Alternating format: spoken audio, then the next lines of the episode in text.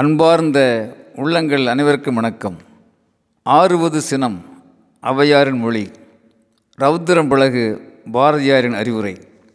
நண்பர்களே, ஓர் ஆசிரமத்திலே ஒரு துறவி தங்கியிருக்கிறார். அங்கே ஓர் இளைஞன், துடிப்பான் இளைஞன் வருகிறான். கேட்கிறான், ஐயா, நீங்கள் முற்றும் துறந்தவரா? ஆம், உனக்கென்ன அதிலே சந்தேகம்? துறவியின் மறுமொழி. அப்படியானால் உணவை நீங்கள் இன்னும் துறக்கவில்லையே என்கின்றான் இளைஞன். ஆமாம் தம்பி, எல்லோரையும் போல அறுசுவை உணவு உண்பதில்லை, அதில் எனக்கு விருப்பமும் இல்லை. காய்கள் கனிகள் என்று எளிய உணவையே நான் உண்கின்றேன், அதுவும் பசித்தால் மாத்திரமே உண்கின்றேன் என்கின்றார் துறவி. உடையை துறக்கவில்லையே இளைஞனின் அடுத்த கேள்வி. ஆமாம் தம்பி, பட்டு உடுத்தி பகட்டாக இருப்பதில்லை, அது என்னுடைய கனவும் அல்ல, எளிய பருத்தி துணிதான் என்னுடைய உடை என்கின்றார் குரு. இடத்தை துறக்கவில்லையே என்கின்றான் இளைஞன். ஆமாம் தம்பி, எல்லோரையும் போல மாட மாளிகை என் இருப்பிடம் அல்ல, இந்த எளிய குடிசைதான் என்னுடைய உறைவிடம் என்கின்றார் குரு. துறவியே, நீங்கள் இன்னும் உங்கள் உயிரை துறக்கவில்லையே என்கின்றான் அந்த இளைஞன்.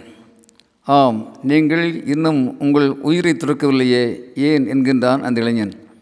சற்று நிதானமாக இப்போது துறவி அந்த இளைஞனை மேலும் கீழும் பார்க்கிறார்.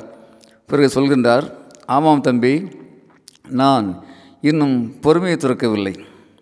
ஆம், நான் இன்னும் பொறுமையை துறக்கவில்லை, ஆகவேதான் உன் கேள்விகளுக்கெல்லாம் பதில் சொல்லிக் கொண்டிருக்கிறேன் என்று சொல்கின்றார் கோபமாக.